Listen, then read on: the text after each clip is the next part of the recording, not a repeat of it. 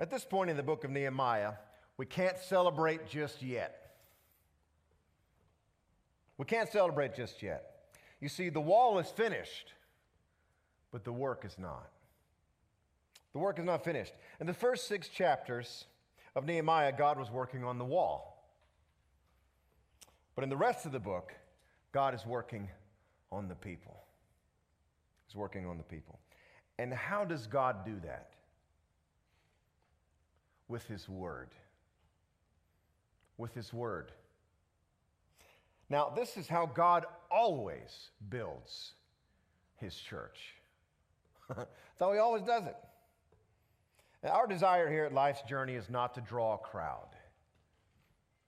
Believe it or not, it is not to draw a crowd. Now, if we wanted to draw a big crowd, we could do that. It's actually not very hard. We could uh, ride a motorcycle up on the stage for a sermon illustration. Uh, we could have circus clowns out in the parking lot for the children. And we could come up with all kind of neat, crazy ideas to draw a crowd in here. But our desire is not to draw a crowd, but to build a church. And a church can only be built around this. Period. It's not built around motorcycles or circus clowns. It's built around God's Word. And tonight we're going to look at Nehemiah chapter 7 and 8, if you want to turn there now. Nehemiah 7, chapter 7 and 8. Uh, and we won't spend a ton of time on chapter 7. And the reason is because it is mostly about the repopulation of Jerusalem, and it's just like a long list of names. It's a long list of names of people uh, who are going to repopulate the city. Okay, so the only verses I want to read from chapter 7 is verses 4 and 5, if you want to turn there now. So, verses 4 and 5. Uh, Nehemiah says, Now the city was large and spacious, but there were few people in it, and the houses had not yet been rebuilt. So my God put it into my heart to assemble the nobles, the officials, and the common people for registration by families. I found the genealogical record of those who had been the first to return. This is what I found written there. And so now the names that follow in chapter 7, uh, they are identical to the names listed in Ezra chapter 2. Now, who is Ezra? Ezra is the prequel, the prequel to Nehemiah. In fact, in the Hebrew Bible, there is no Ezra and Nehemiah. They're, it's actually one book, they're together, okay? So it's essentially the same story. The book of Ezra is the prequel to Nehemiah. Uh, and so this chapter, the names listed here, it's identical list to Ezra chapter 2. Uh, and and the, the list is uh, names of folks who were Jewish exiles who have come back from Babylon. That's what the list is. And so, why did Nehemiah steal Ezra's list? Well, Nehemiah's goal here is to repopulate Jerusalem with pure Jews, pure Jews only. Well, and he knew Nehemiah or Ezra's list contained pure Jews only. So that's why he copied the list. Uh, and he, he is using it here to see who should move into the city of Jerusalem to repopulate it. Okay? So that's why he repeated the list here. Now, you get to the end of chapter 7, and you see that this takes place in the seventh month. The seventh month. This is very significant. And I want you to remember this. You see, the seventh month on the Jewish calendar is a festival month. It's party month, baby. Okay? This is when the Jews party. The first day of the month was the Feast of Trumpets. The uh, 15th day was the Feast of Tabernacles. Uh, and the 10th day was the Day of Atonement. The Day of Atonement. Please keep that in mind as we turn now to chapter 8. Please keep that in mind. So let's turn to chapter 8. Look at verse 1. Uh, uh, we can read the end of chapter 7 if you want to. It says, When the seventh month came and the Israelites had settled in their towns, all the people came together as one in the square before the water gate. Now, y'all didn't know Richard Nixon was in the Bible, did you? Watergate? Yeah. Anyway, okay, so um, all the people are gathered here together. How many people is that? Well, we know from chapter 7 that this is about 50,000 people. 50,000 people are gathered here. And why are they gathered? Let's keep reading. Uh, 8 verse 1 they, uh, they came together as one in the square before the water gate. They told Ezra, the teacher of the law, to bring out the book of the law of Moses, which the Lord had commanded for Israel. So, all the people are gathered in Jerusalem.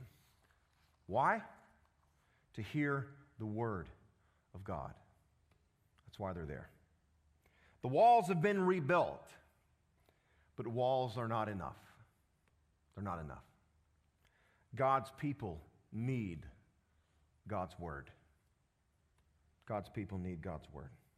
And so in chapter 8, God gives us three exhortations regarding his word that are highly, highly, highly instructive for us. Number one is to understand his word. Understand his word. Number two is to rejoice in his word. And number three is to obey his word. Now, these are actually in order, and the order is really important. First, understand. Second, rejoice. Third, obey. Let's please remember that order as we go through here. So, number one is to understand God's word. Uh, in this chapter, the word understand appears six times. Six times. This is so important.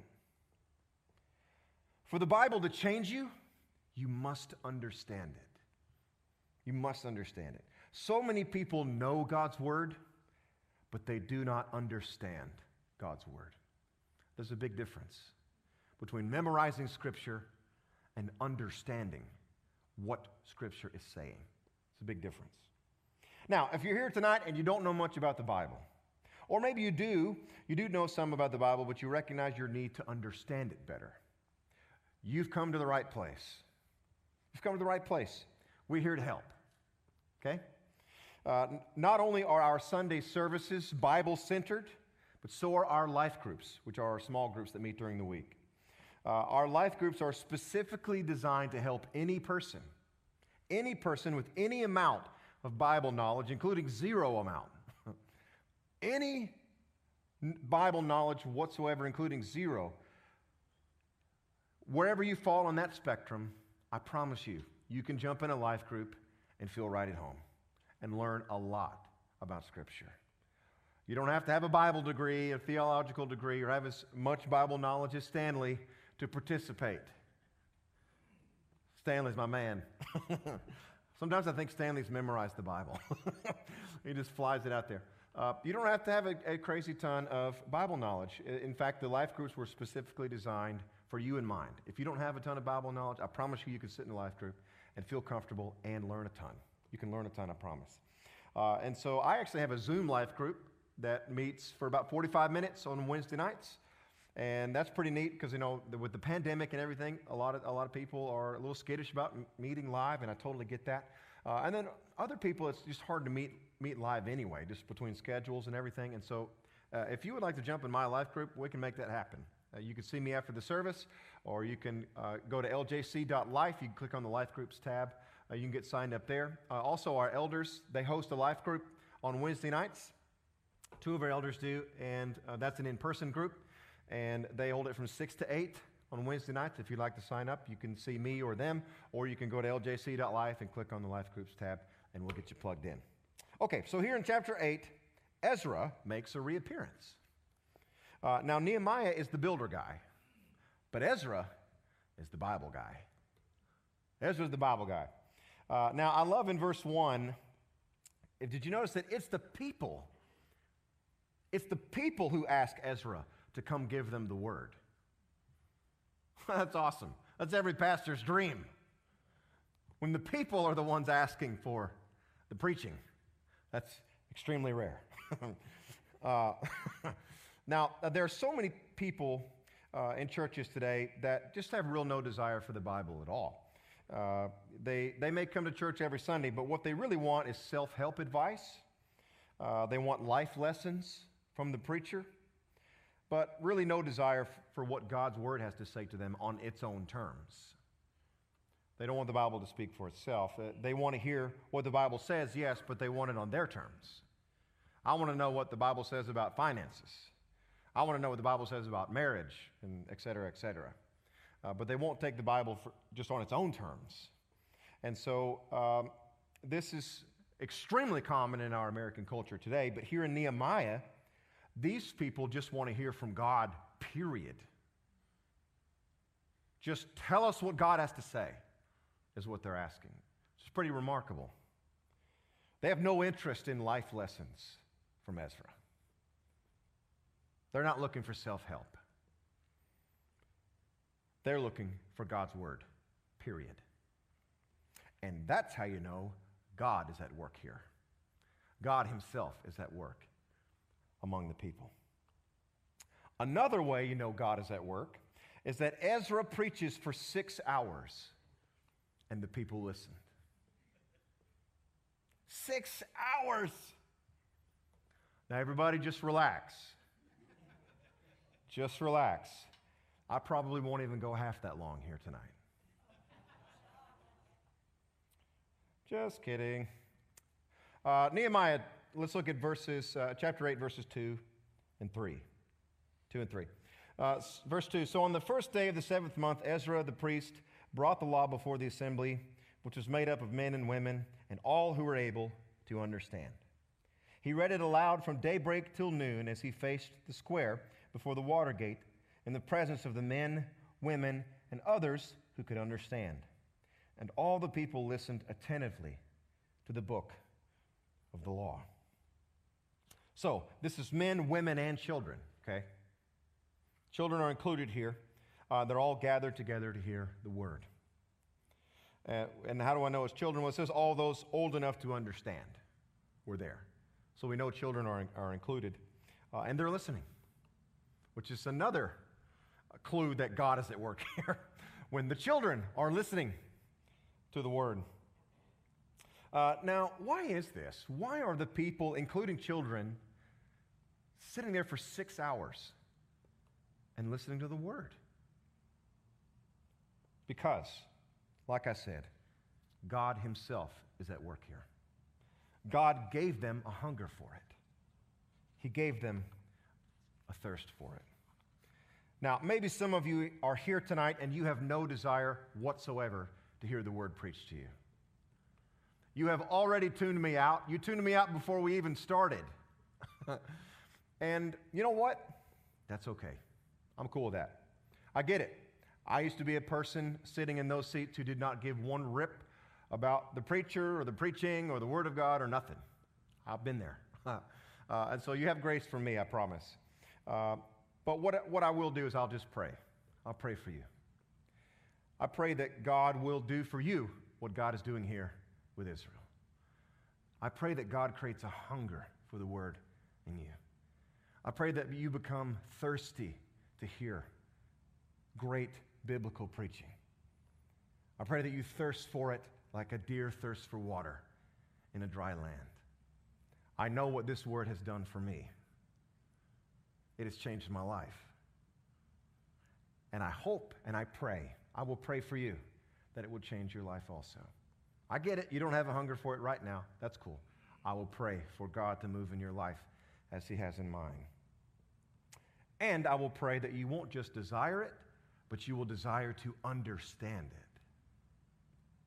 To understand it. That's key. Let's look at verses 4 and 5. Ezra, the teacher of the law, stood on a high wooden platform built for the occasion. Beside him on his right stood, I'm not going to name all these names, there's seven of them. Uh, verse, verse 5 Ezra opened the book.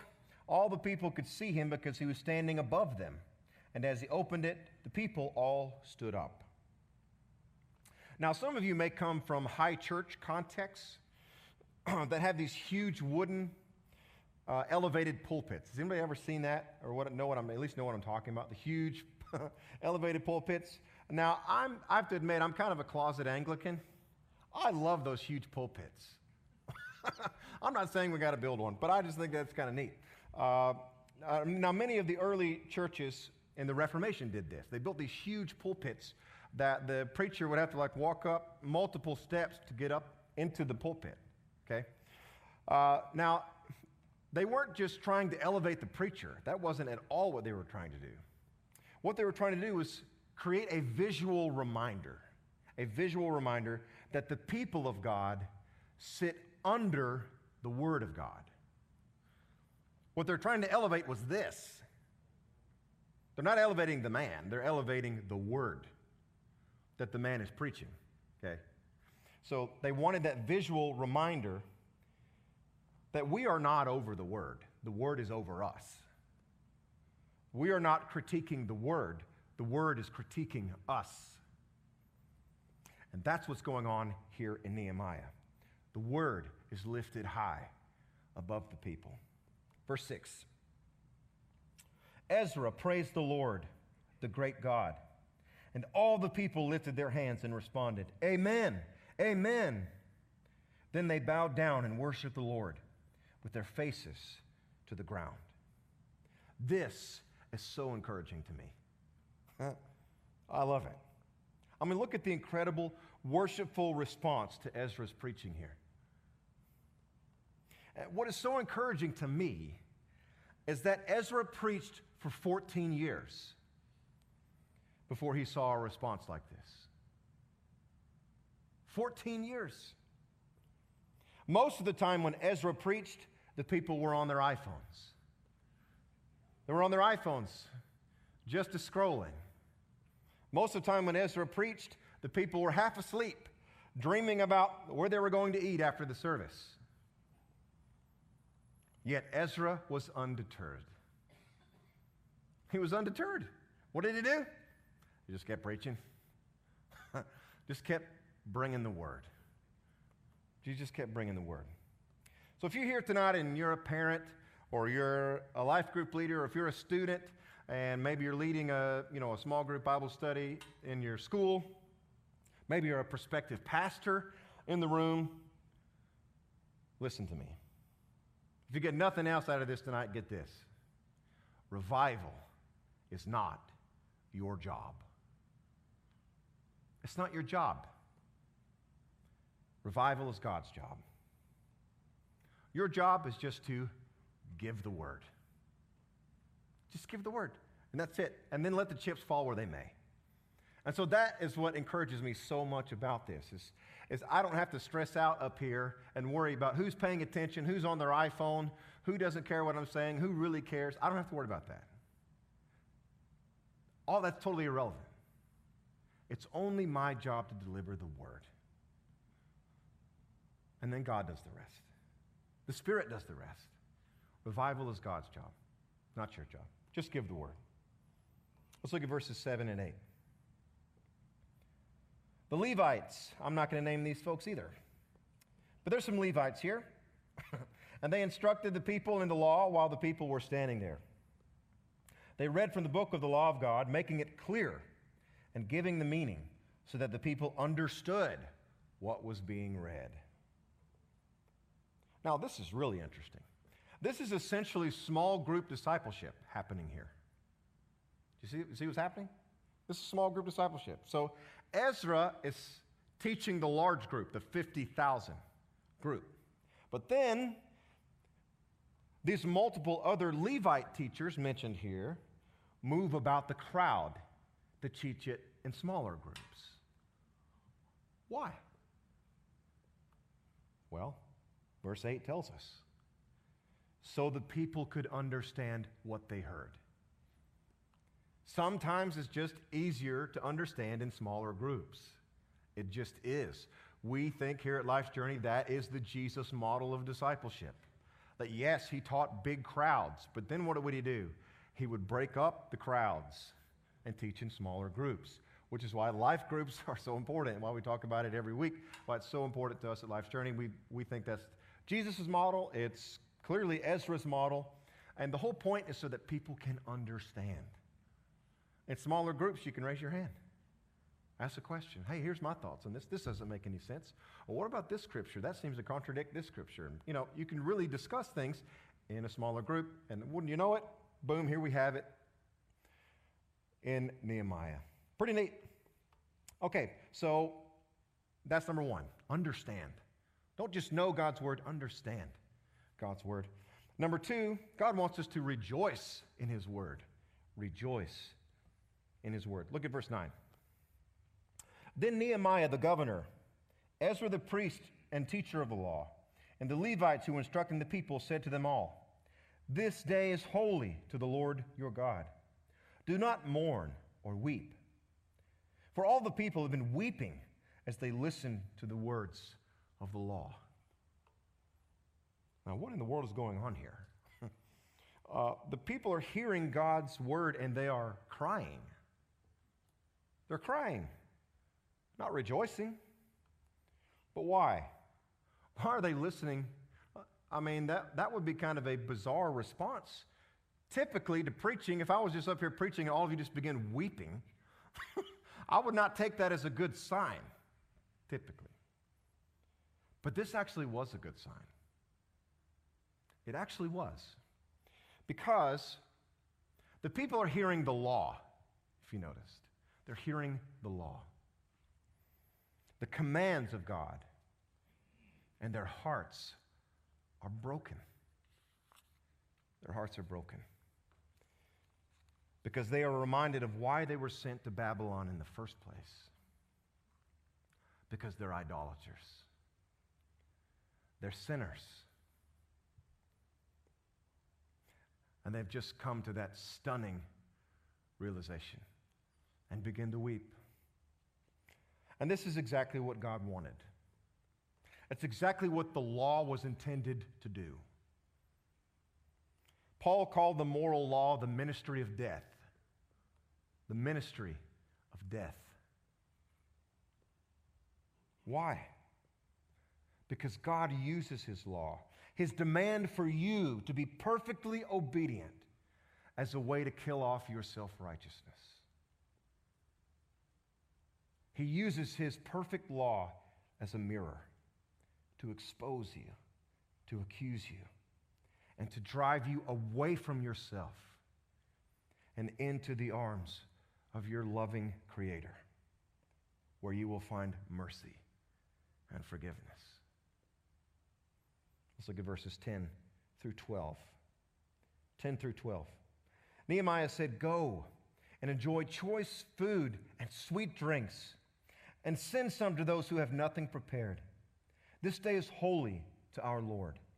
Do not grieve, for the joy of the Lord is your strength. The Levites calmed all the people, saying, Be still, for this is a holy day. Do not grieve. Then all the people went away to eat and drink, to send portions of food, and to celebrate with great joy, because they now understood the words that had been made known to them. What did they understand? Well, I told you to remember that this was the seventh month, the month of festivals. In verse 11, the Levites said, This day is holy. And indeed, it was. It was a holy day. You see, this was the Feast of Trumpets. And this was a day of celebration. It was an announcement of joy. And what was the announcement?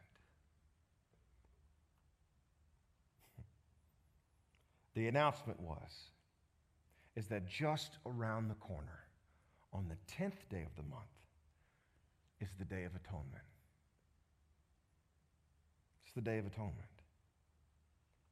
So, yes, you are a sinner, but do not weep for your sin because atonement is just around the corner. It's just around the corner. Folks, this is the message of the Bible. This is the message of the Bible. You are a sinner, yes but do not weep for your sins. For atonement is just around the corner. The Bible exposes our hearts to our sin and wickedness, yes. But at the same time, it melts our hearts with the news of a Savior, a Redeemer, one who will make the final and the ultimate atonement for our sins. That's the message of the Bible.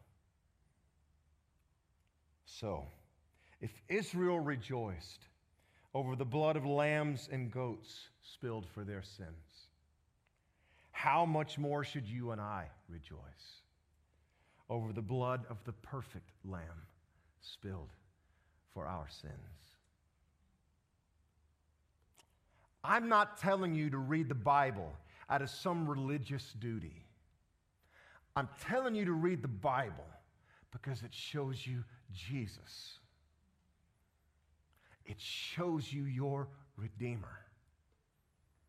That's why you need to read the Bible. Years ago, I had a friend whose mother was dying. And before she passed, she wrote him this beautiful letter about how much she loved her precious boy, about how much she cherished their relationship. And after she died, my friend carried that letter with him everywhere he went. He read it over and over and over again. Tear stains filling the page. Folks, this is what the Bible is. That's what it is. And this is the relationship we should have with it. The Bible is a love letter from our Creator, from our Savior, from our Redeemer where he explains the height and the depth and the width of his great love for us. If you're reading the Bible and feeling condemned, it's because you don't understand it. You come across a passage that exposes your sin, but you don't understand that atonement is just around the corner. It's just around the corner. The Bible, understood correctly, will flood your heart with joy and peace and laughter. And how will you respond to your newfound joy? You will respond in the same way Israel did with obedience. And that brings us to our last point obeying God's word. Obeying God's word. Look at verses 13 through 18. On the second day of the month, the heads of all the families, along with the priests and the Levites, gathered around Ezra the teacher to give attention to the words of the law. They found written in the law which the Lord had commanded through Moses, that the Israelites were to live in temporary shelters during the festival of the seventh month, and that they should proclaim this word and spread it throughout their towns and in Jerusalem. Go out into the hill country and bring back branches from olive and wild olive trees, and from myrtles, palms, and shade trees to make temporary shelters, as it is written. So, the people went out and brought back branches and built themselves temporary shelters on their own roofs, in their courtyards, in the courts of the house of God, and in the square by the water gate, and the one by the gate of Ephraim. The whole company that had returned from exile built temporary shelters and lived in them. From the days of Joshua, son of Nun, until that day, the Israelites had not celebrated it like this, and their joy was very great day after day. From the first day to the last, Ezra read from the book of the law of God. They celebrated the festival for seven days, and on the eighth day, in accordance with the regulation, there was an assembly. Israel had not been living in obedience, like not at all. Not at all. And when they found out that they were forgiven, when they found out that God did not forsake them, how did they respond? With obedience. oh, the irony. Oh, the irony. But this is how the Bible presents obedience as a response to grace. If you don't believe me, here's your homework. I know you all love homework. Here's your homework if you don't believe me. This week or tonight, I would like for you to look up the Ten Commandments. Look up the, the chapter where the Ten Commandments are listed. And I want you to read to yourself, even out loud if you need to, the first verse of the Ten Commandments. Just read the first verse there.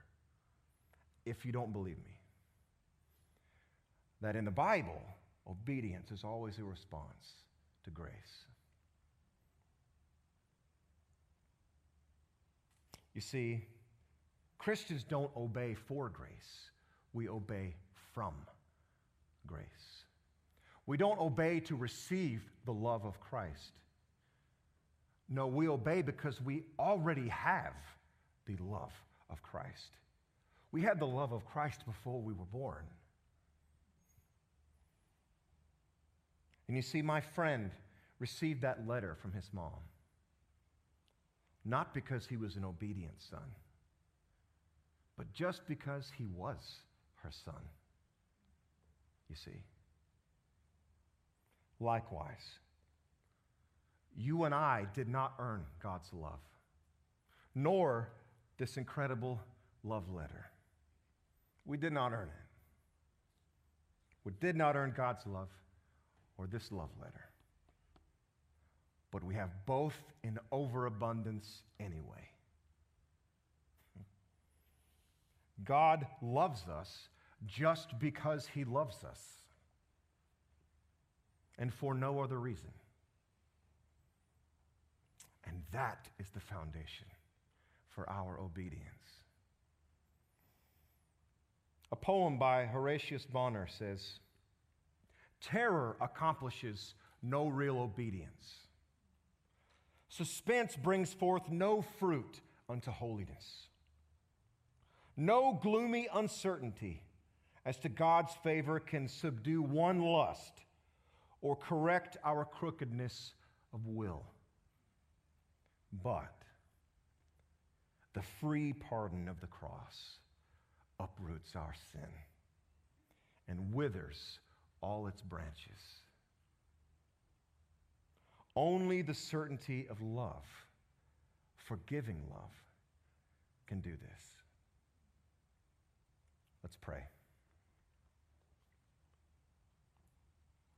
Father, thank you for your love.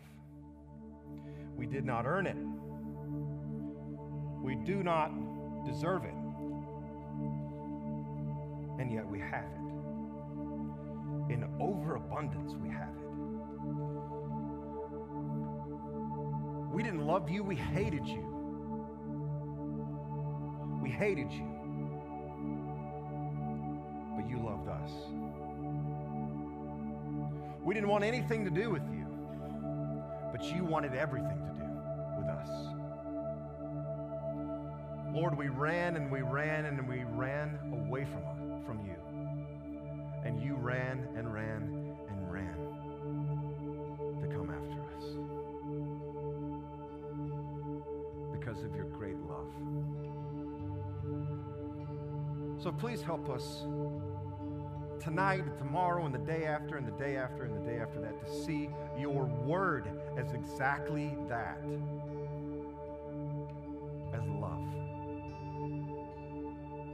love letter from our Heavenly Father.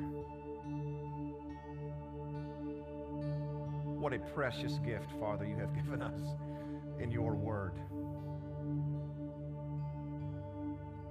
This incredible expression of your love. But yet, somehow, Father, you went a step farther than that. Word become flesh and dwell among us. Father, it's unbelievable. The gift you have given us in your Son. The Word. Who was love made flesh, who was love in action, who was love in word and deed, who was love literally personified. What a Savior, what a gift, Father, you have given us.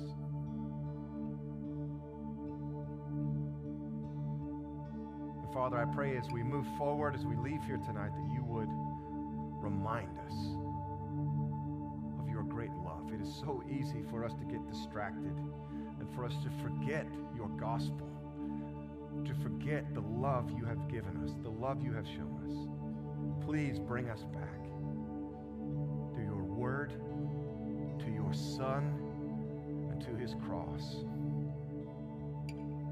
to see what love really looks like. Thank you, Father,